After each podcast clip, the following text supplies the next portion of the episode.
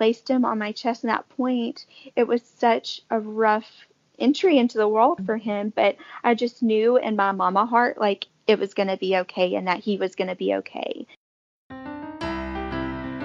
Welcome to the Happy Home Birth Podcast, your source for positive natural childbirth stories and your community of support, education, and encouragement in all things home birth and motherhood.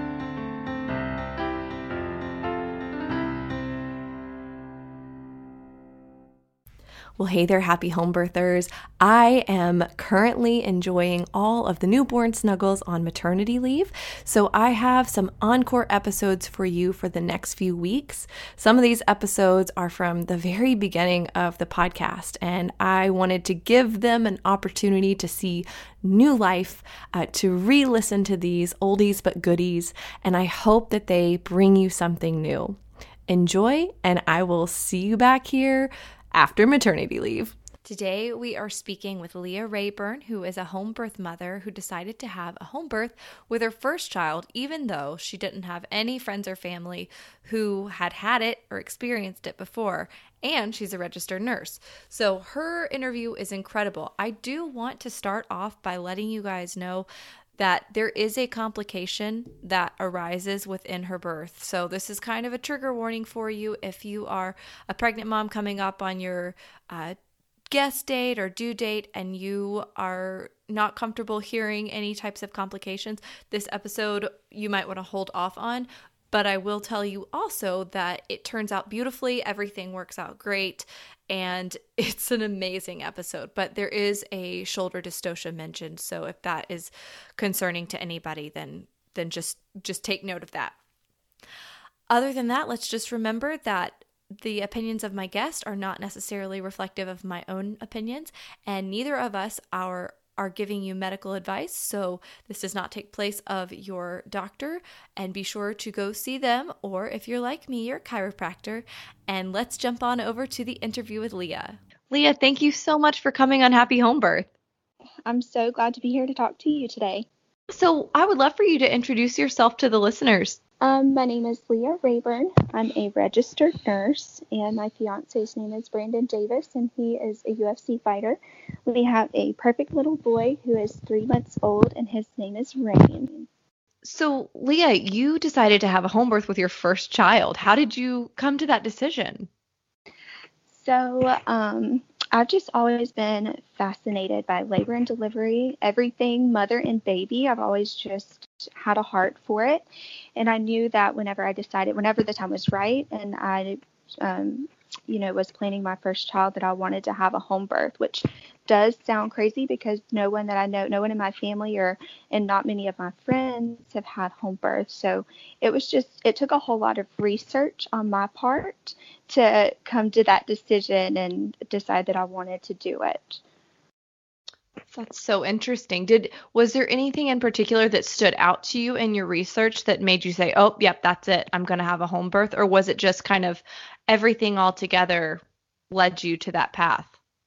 I think it was a combination of everything. Um, having a home birth wasn't something that I talked to a lot of people about um, when they asked me what I was planning as far as you know labor and delivery. Um, people ask you all kinds of things when you're pregnant, like where are you having your baby? Who is your provider? And so when um, you know when I would say, Oh, I'm planning a home birth. I have a midwife. Especially being a registered nurse, I got a lot of crazy reactions from people, even even some pretty close friends and coworkers. Like, how can you choose that for you and your baby, knowing how, you know, how anything can just go wrong at any moment? And I think that was sort of the deal breaker for me that a lot of times in the hospital setting, you just get thrown on a conveyor belt to go through you know, one intervention after the other, which just, I think that labor is best left untouched. And I did not want my birth story to be that way. So that's why I just decided, you know, as long as I'm healthy and baby's healthy, I would rather just be in the comfort of my home. I just felt like that would be the best for all of us. That's so neat. And it's kind of funny. You're the second RN that has been interviewed to have your home birth story. I yeah. I love seeing the medical community how like yeah, they you, you guys are seeing that there is some true benefit to this. So, yeah. what about your partner? Was he really excited oh, and on gosh. board initially? no, not at all. He was very close minded to every single bit of home birth. And I think um, I didn't even plan or I didn't even set up a prenatal appointment with an OB in the beginning. I just started interviewing different providers in the area, different midwives. I um, did a lot of phone call interviews with them to see if that's something that I really um, truly wanted to go through with. And I set up a meeting with a midwife in the area so that we could just talk over, you know, coffee or sandwiches. And um, before I really made the decision to go through home birth, we could do like a greet and um, you know, she would explain her service to me and just we would compare like hospital and home birth and if this was really something that was good for us as a family. And I asked Brandon if he would go with me and he said oh no absolutely not. You're going to have you're going to go to the hospital like the first signs of labor pains and you're going to have a baby in the hospital like every normal person. And that that comment sort of just sat wrong with me because just why is it so not normal to have a healthy mom and healthy baby? Why is it not normal for them to just labor at home and have a home birth? So i just feel like all that you know should change you know home birth should should be normalized. Right but yeah, at any rate, I just hung it up at the time. Like I said, I w- it was really early on when we had that conversation. So I'm really just passive by nature. And I just said, okay, let's forget about it. Maybe I will change my mind. And I made an appointment with an OB. And um, I think we got to about week 26, 27 and I just felt had this unsettled feeling about this hospital birth that I ended up planning.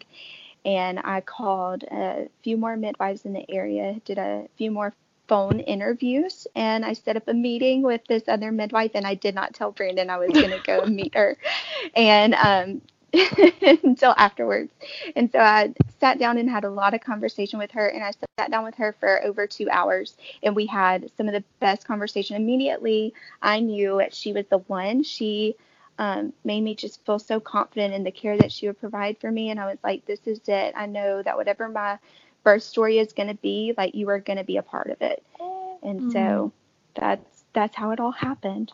That's amazing. So how did you come to your partner and say, "Oh, by the way, we're gonna have a home birth"? so I guess it's gonna be so welcoming a baby into the world. Of course, he was gonna be a part of that, but it's gonna be firsthand my experience more than it will be anybody else's that's there. So I just told him I really need to make this decision for me. I feel like it will be most successful and most I don't know just a, much better outcome for me if I'm able to labor at home and deliver with a midwife.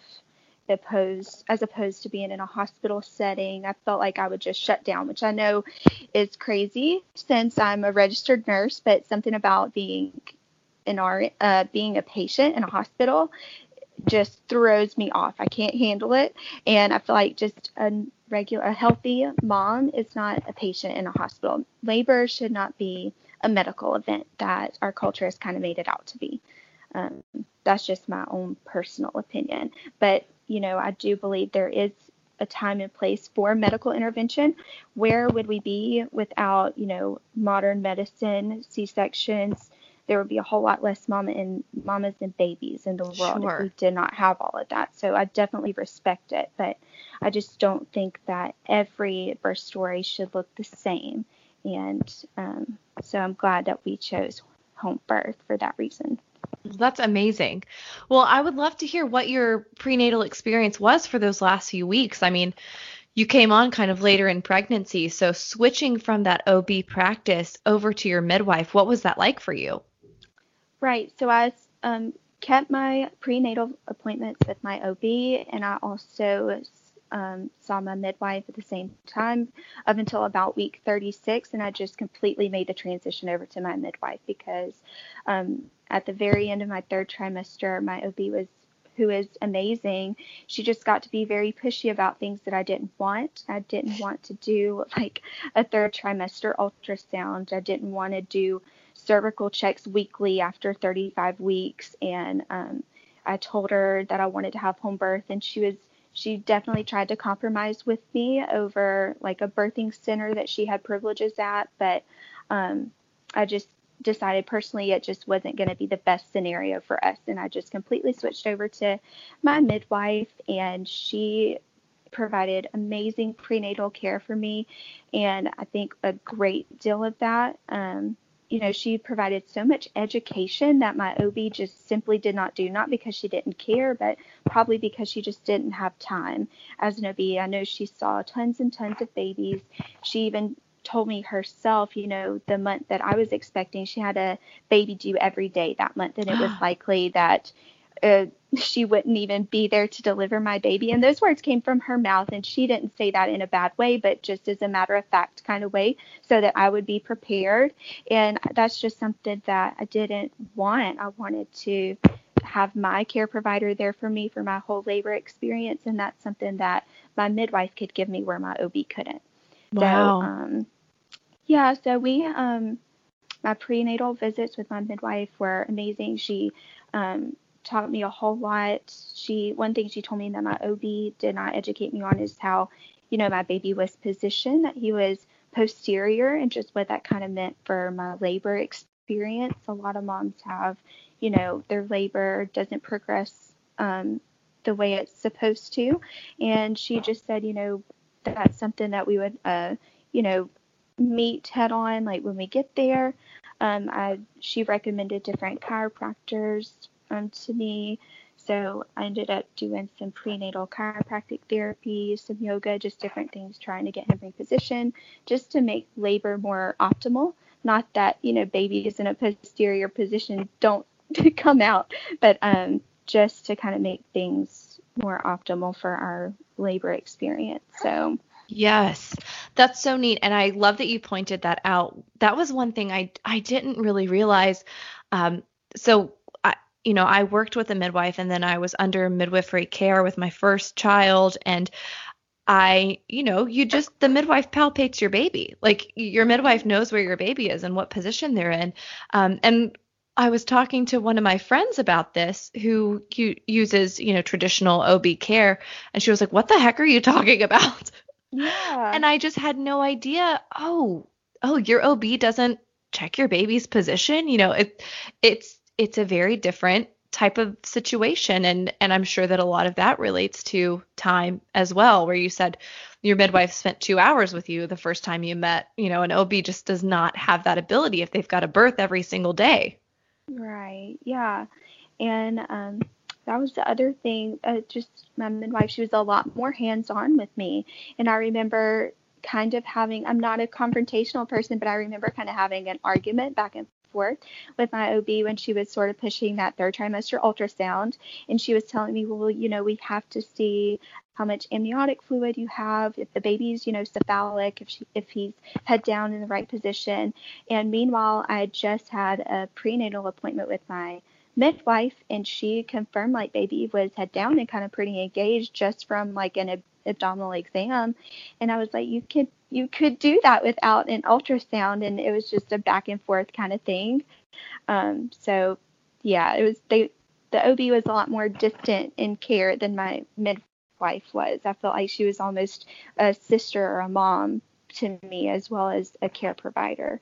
Oh that's so neat. I I think that's really interesting that you did keep going to your OB for that time. And so you really do have a comparison of what happens in each setting around the same time. That's really a cool reference. hmm I wanted to also make sure like we were low risk and that it was going to be a healthy option for us to choose home birth. So that's definitely why I wanted to keep my OB appointments too. Good point. That's a great point. Now tell me, with all of this prenatal care, how did how did the actual labor go? Give us your birth story. Yeah, so let's jump into that. I um, worked up until the day that I delivered, which um, was pretty hard. My whole pregnancy was pretty standard um, and healthy, and baby was healthy. And so I would show up day by day to work, and they're like, My goodness, when are you going to have this baby? I was like, I don't know. We're still waiting. And I think it was week 39, and it was a Friday and I woke up that morning to go to work, and I went to the bathroom to wash my face and um, I, you know, saw some bloody show that morning. So I was like, okay, well, I let my midwife know and I did not I asked her, I said, So what does that mean as far as when will labor start? She said, Well, it could be anywhere from 24 hours to a week. Just keep me updated and let me know how you're feeling. So I guess um, I felt sort of crampy, but nothing that was wasn't tolerable. I just decided I feel pretty good. I'm gonna go to work today, and so I went and I stayed the full 12 hours um, on the unit. I was walking up and down the stairs during my free time and pacing um, pacing the hallways. And I got home that night and I took a shower and laid down. And man, I was just feeling so crampy and just generally not feeling very good. Um, but it hadn't really hit me that I was in labor. I had that did not register on my mental like at all. So Brandon was there with me and I was laying in bed. It was probably 8:30 and I was like, I'm done for the night. I'm going to get some sleep. He said, "Girl, you better you need to wake up. It's not bedtime." I said, "No, you just just leave me alone. I feel like I need to rest. I've had a really long day and I just feel tired. I I just feel tired." And so um, I tried to go to sleep that night and I could not go to sleep. I was just so uncomfortable that I could not sleep. And what I was feeling was just kind of some cramps, um, but nothing that made me think, oh, this is not normal. Um, I was just, in my mind, I was thinking maybe this is Braxton Hicks because I hadn't really experienced Braxton Hicks throughout my pregnancy. So I guess I kind of convinced myself that that's what was going on. So um, the night went on, and about 3:30 in the morning, um, the uncomfortable feelings that I had just weren't very tolerable anymore. They kind of pushed me over the edge. I was like, maybe I need to start counting what I'm feeling. This has to be like, I really hope these are contractions that are actually making some progress because I'm exhausted and I can't sleep through these. So I got out my uh, timer on my phone to count through what I thought I was having, what I thought was contractions. And um, I was already that five one of one that they tell you, you know, you need to go to your birthing facility. I was like, okay, well, I don't really believe that yet. So I waited another hour of counting and it was still that five one and one. So it was about 4:30 in the morning and I didn't call my midwife. I called my best friend who lives like four hours away. I just told her, hey, I know you're sleeping, so I'm sorry I woke you up, but I think today's going to be baby day. So whenever you get up for the day, just go ahead and drive down here. And she was like, okay, cool. And so I waited, I kept waiting, and I ended up calling my midwife around 5. I waited another 30 minutes. I called around 5 a.m. And I told her what I was feeling, and she said, Well, that's great. She said, Have a glass of water and some breakfast, keep counting, and call me in another hour. And I was mm-hmm. like, Oh, really? and she said, Yeah. And so that's what I did. And I called her back in an hour to let her know that everything was still pretty consistent. And she said, Well, great. I will pack my stuff up. I think today is baby day. And she said, I'll be there in an hour and a half to two hours. So I was like, okay. So I waited and I continued to labor at home. And it was about 8:30 that morning when she knocked on the door. And I remember walking to the door and um, I said, Hey, I feel like crap. and she said, Oh, well, let's see, um, let's see how you're doing. And you know, keep in mind I didn't have any cervical exams through the end of my pregnancy, so I had no idea how far along I would be. And with him being in an OP position, I was so fearful that she would tell me, you know, oh, you're a stretchy one, like on that mm-hmm. first exam, especially after laboring all night. That was just my worst fear. So we went back to the bedroom and she checked me. She said, "Strong work, girl. You're a six.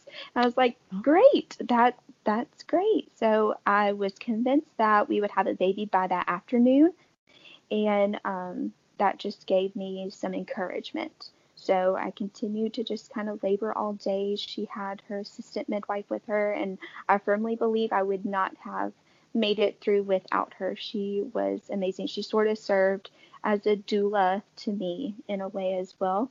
And um, so I continued to labor throughout the day. The afternoon came and went, the sun set, and we still didn't have a baby. So I was like, oh man. And I got her to check me again later on that afternoon. Um, I was about a nine. My waters were still mm. intact. And she said that I'm about 90% effaced. And she gave me the option of whether she could break my water or I could just keep laboring and we could just keep waiting on baby. Um, you know, she did the intermittent auscultation. Baby still sounded fine, was tolerating labor well. And I said, well, let's just keep going um, and we will just wait and see how things go. I told her I didn't want her to break my waters at that point. So I labored probably for another hour and um, labor never got to the point where I was scared or thought that I can't do this anymore, but I was feeling extremely exhausted. And so I just told her to go ahead and break my water at that point. And she said, okay. And I was laboring on the bed during this time, and she, my midwife, she told me, okay, you need to kind of decide where you want to be when we have the baby because um, it's getting pretty close. And so I said, okay. And um, we had a birthing pool set up in the living room and I spent about I labored for like 26 hours total and I think I spent 45 minutes in the labor pool. Oh, so oh wow. I said I would I would love to get in the labor pool again and she said that would be great like we would be happy to set that up for you but reality is we might have a baby before we get the water warm enough. So I said, okay, um, let's pick the next best thing. And I decided I wanted to labor in the shower. So um, we moved to the shower, and um, I just kind of labored in a squatting position. I was already feeling kind of pushy, and um, so I, my best friend was in there with me in the bathroom, and I was squatting, and um, I was making the pushy sounds, and so my midwife came back in the room, and they really had no idea that I had already delivered his head. and yeah, it gave me some purpose and some direction, so I just like focused in and um, kept pushing and slowly delivered his head. And my midwife was right there behind me. I got my best friend to come in there um, or I got my best friend to tell her to come in, and she was behind me, giving me some support, um, making sure that um, I don't tear anything like that. Mm-hmm. And she gave me a couple more pushes, and baby wasn't coming. And um, she said, "Okay, girl, keep keep working, keep giving me a couple strong pushes, give me everything everything you've got." And I'm over there just working as hard as I can, and I'm just like, "Gosh, what's going on?" And so I keep pushing and baby is not coming out. And she said, okay, we're we're gonna have to get out of the tub if he doesn't come with the next push. So I give it everything I've got, and he's still not coming. So she said, all right, girl, we got to get out. And at this point, I'm just like, okay, what do I do? Um, my baby's head is fully delivered. I'm laboring in a, a shower tub, and so I have to step over the shower tub with my baby's head fully delivered. and she says oh. get on all fours. So mm-hmm. um, on all fours in the bathroom floor. And she is instructing me to push, and I'm alternating knees in a running man position. Yeah. And so we're doing right, left, and we were dealing with a very tricky shoulder dystocia. Yeah, it sounds like a very tricky one.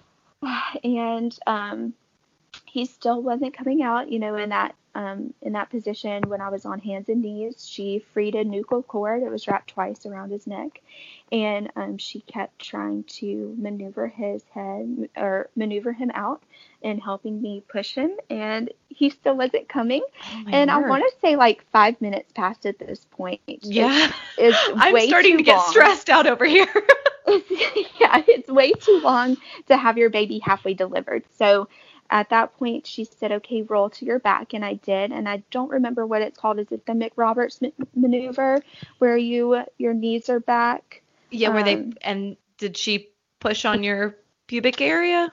It did not get to that point. Oh, okay. Um, I pushed a few times from my back, and he eventually came, and I cannot tell you the relief at that point. And it was just almost like it wasn't even real. She um she caught him and she lifted him up and placed him on my chest. And that point, it was such a rough entry into the world for him, but I just knew in my mama heart like it was going to be okay and that he was going to be okay.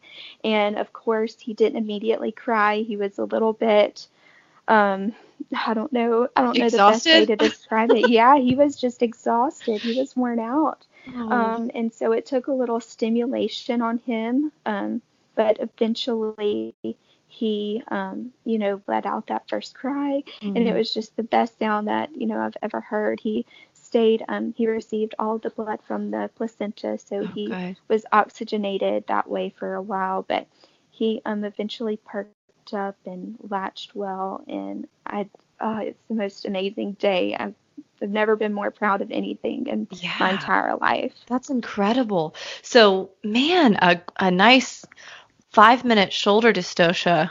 Whew, Oh that's- my goodness. Yeah, so I asked them, you know, after it was all over, there I was on the cold bathroom floor. Mhm. It, everything was just kind of frantic at that point. But after he Mhm. was born, like there was just this peace that overcame all of us. And eventually Yes. we transitioned from the bathroom floor to the bed.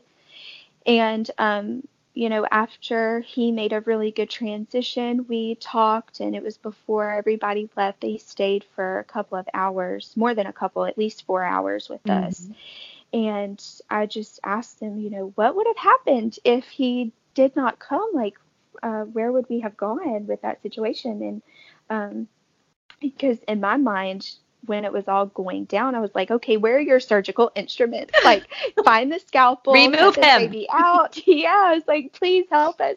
And they handled the situation with such grace and just Mhm. they did an amazing job. But um, like you said, suprapubic pressure would have been the next, um, I guess you could say, like intervention to try to get his shoulder out from under my pubic bone. And if that Mhm. didn't work, I think that um, so my assistant midwife who was there, she is certified in Mississippi, and she said that she would have had to break his collarbone in that Mhm. case so that he would go ahead and be delivered. And I was like, oh my goodness, I'm so glad it did not get to that point. I'm so Right. thankful that we did not have to face that. Which Um, is something that happens, you know, just to be clear, something that happens in the hospital as well.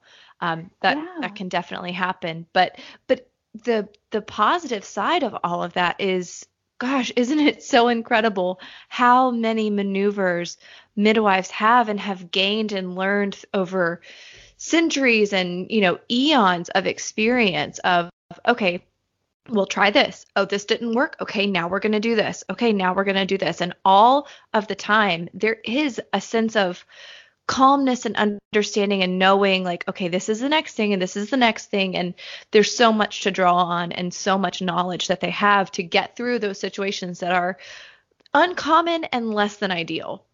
Right. We actually just kind of talked about it with each other and, you know, what the scenario would have looked like in a hospital setting. And, you know, without a doubt, I'm pretty sure they would have given me an episiotomy, which, by the way, I did not tear at all. um, Wow. with his delivery. I know. I highly recommend um, per, uh, perineal massage at the end of your pregnancy.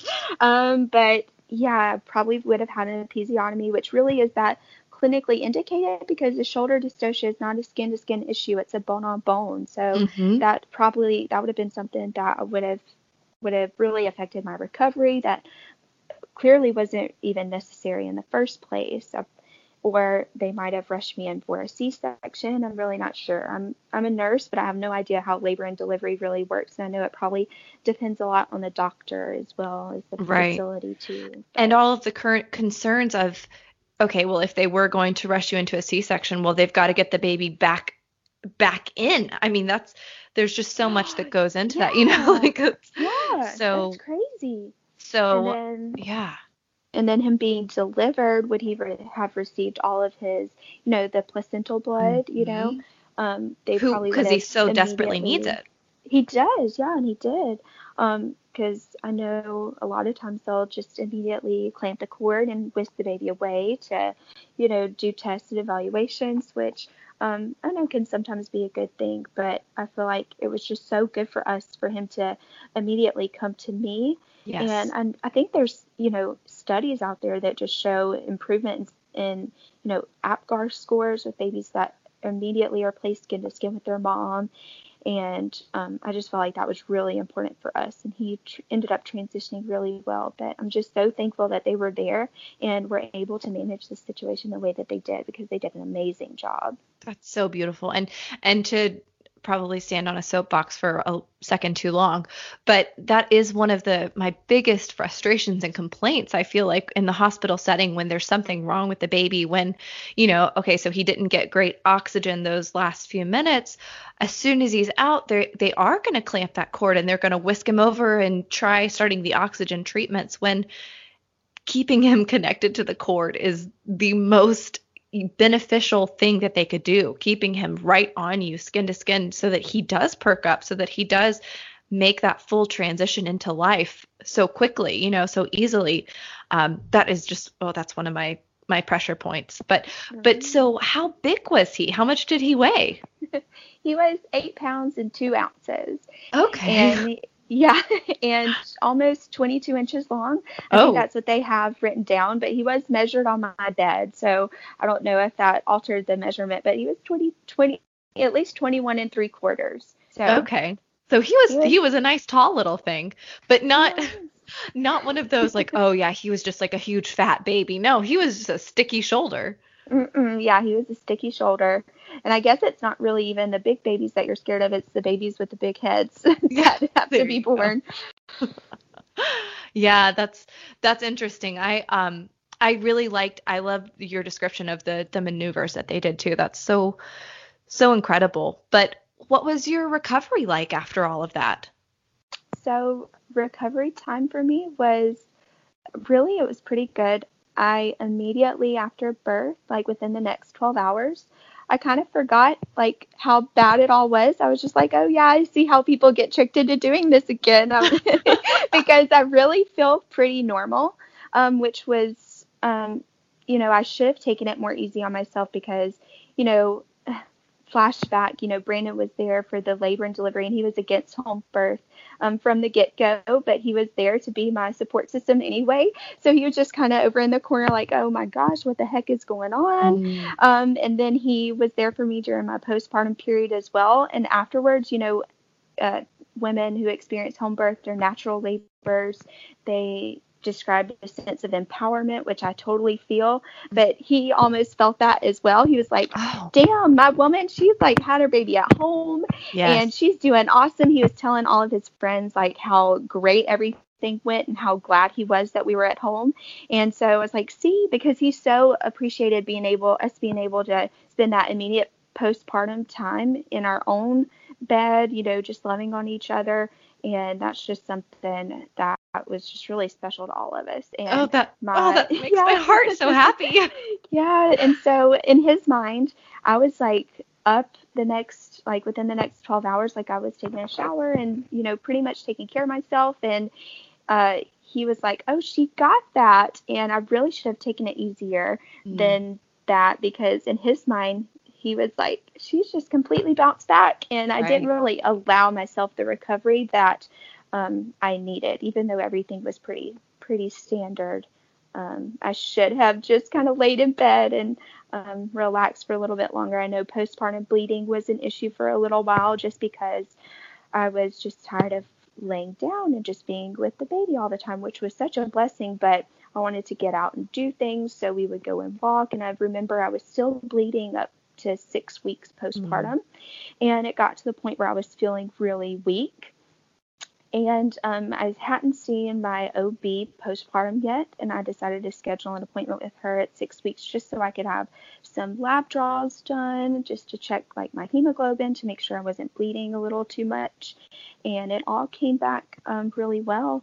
Um, but like I said, I should have just recovered, taken a little bit more time to recover and relax because um, breastfeeding was successful and we were just breastfeeding all the time and um, i think that's what um, why i was feeling so i guess depleted of all my mm-hmm. energy mm-hmm. if that makes sense just oh, because sure.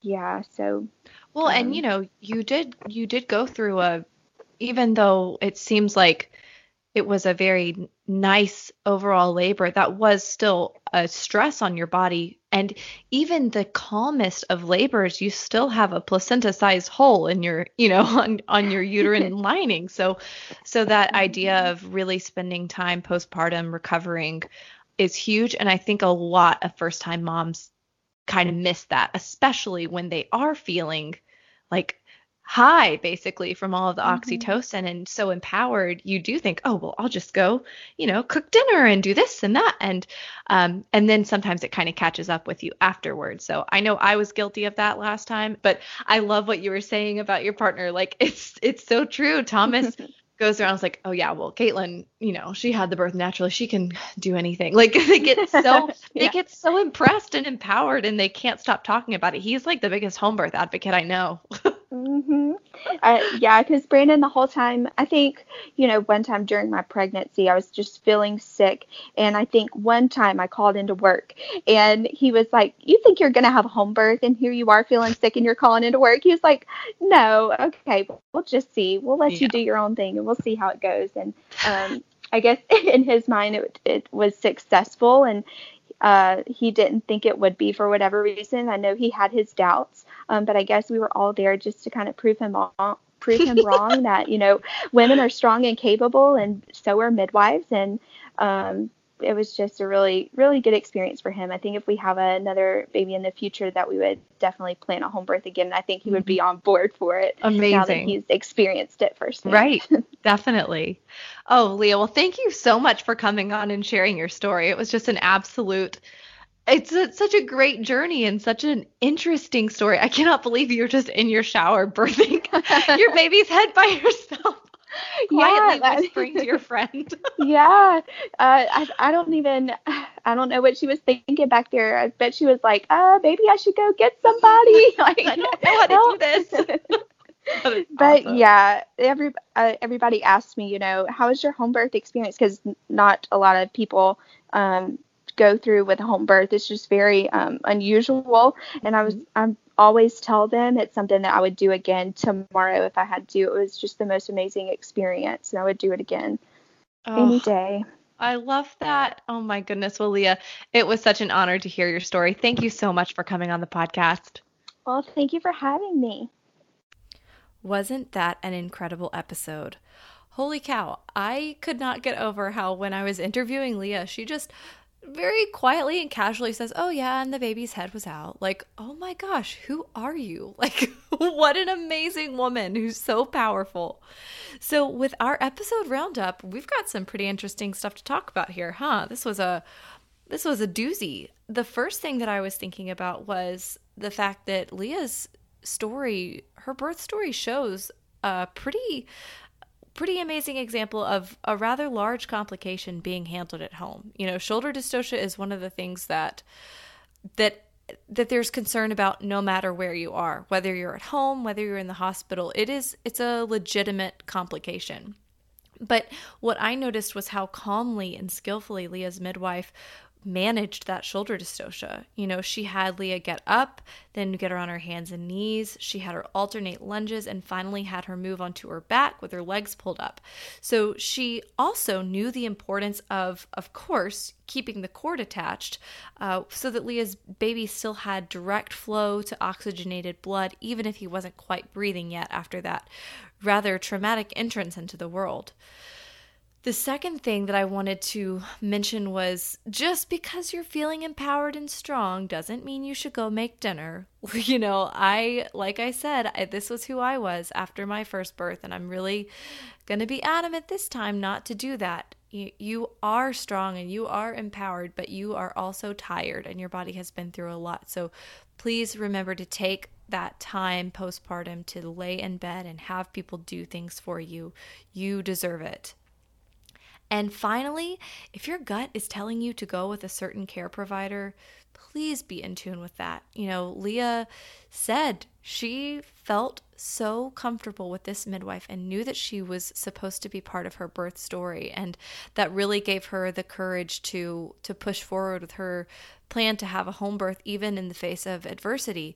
And you know, we don't we don't know what would have happened had she been in the hospital but her story would have been different than what it is now. And this story ended with a beautiful home birth a safe recovery and a happy healthy baby.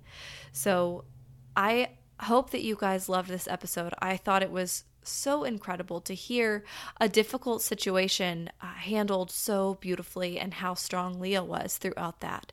So, thank you guys so much for tuning in this week, and I look forward to seeing you back next week. Thanks for listening to this week's episode. Are you looking to extend the home birth support, encouragement, and education? Join us in our Facebook group, Happy Home Birth Podcast Community, and check us out on Instagram at Happy Home Birth Podcast.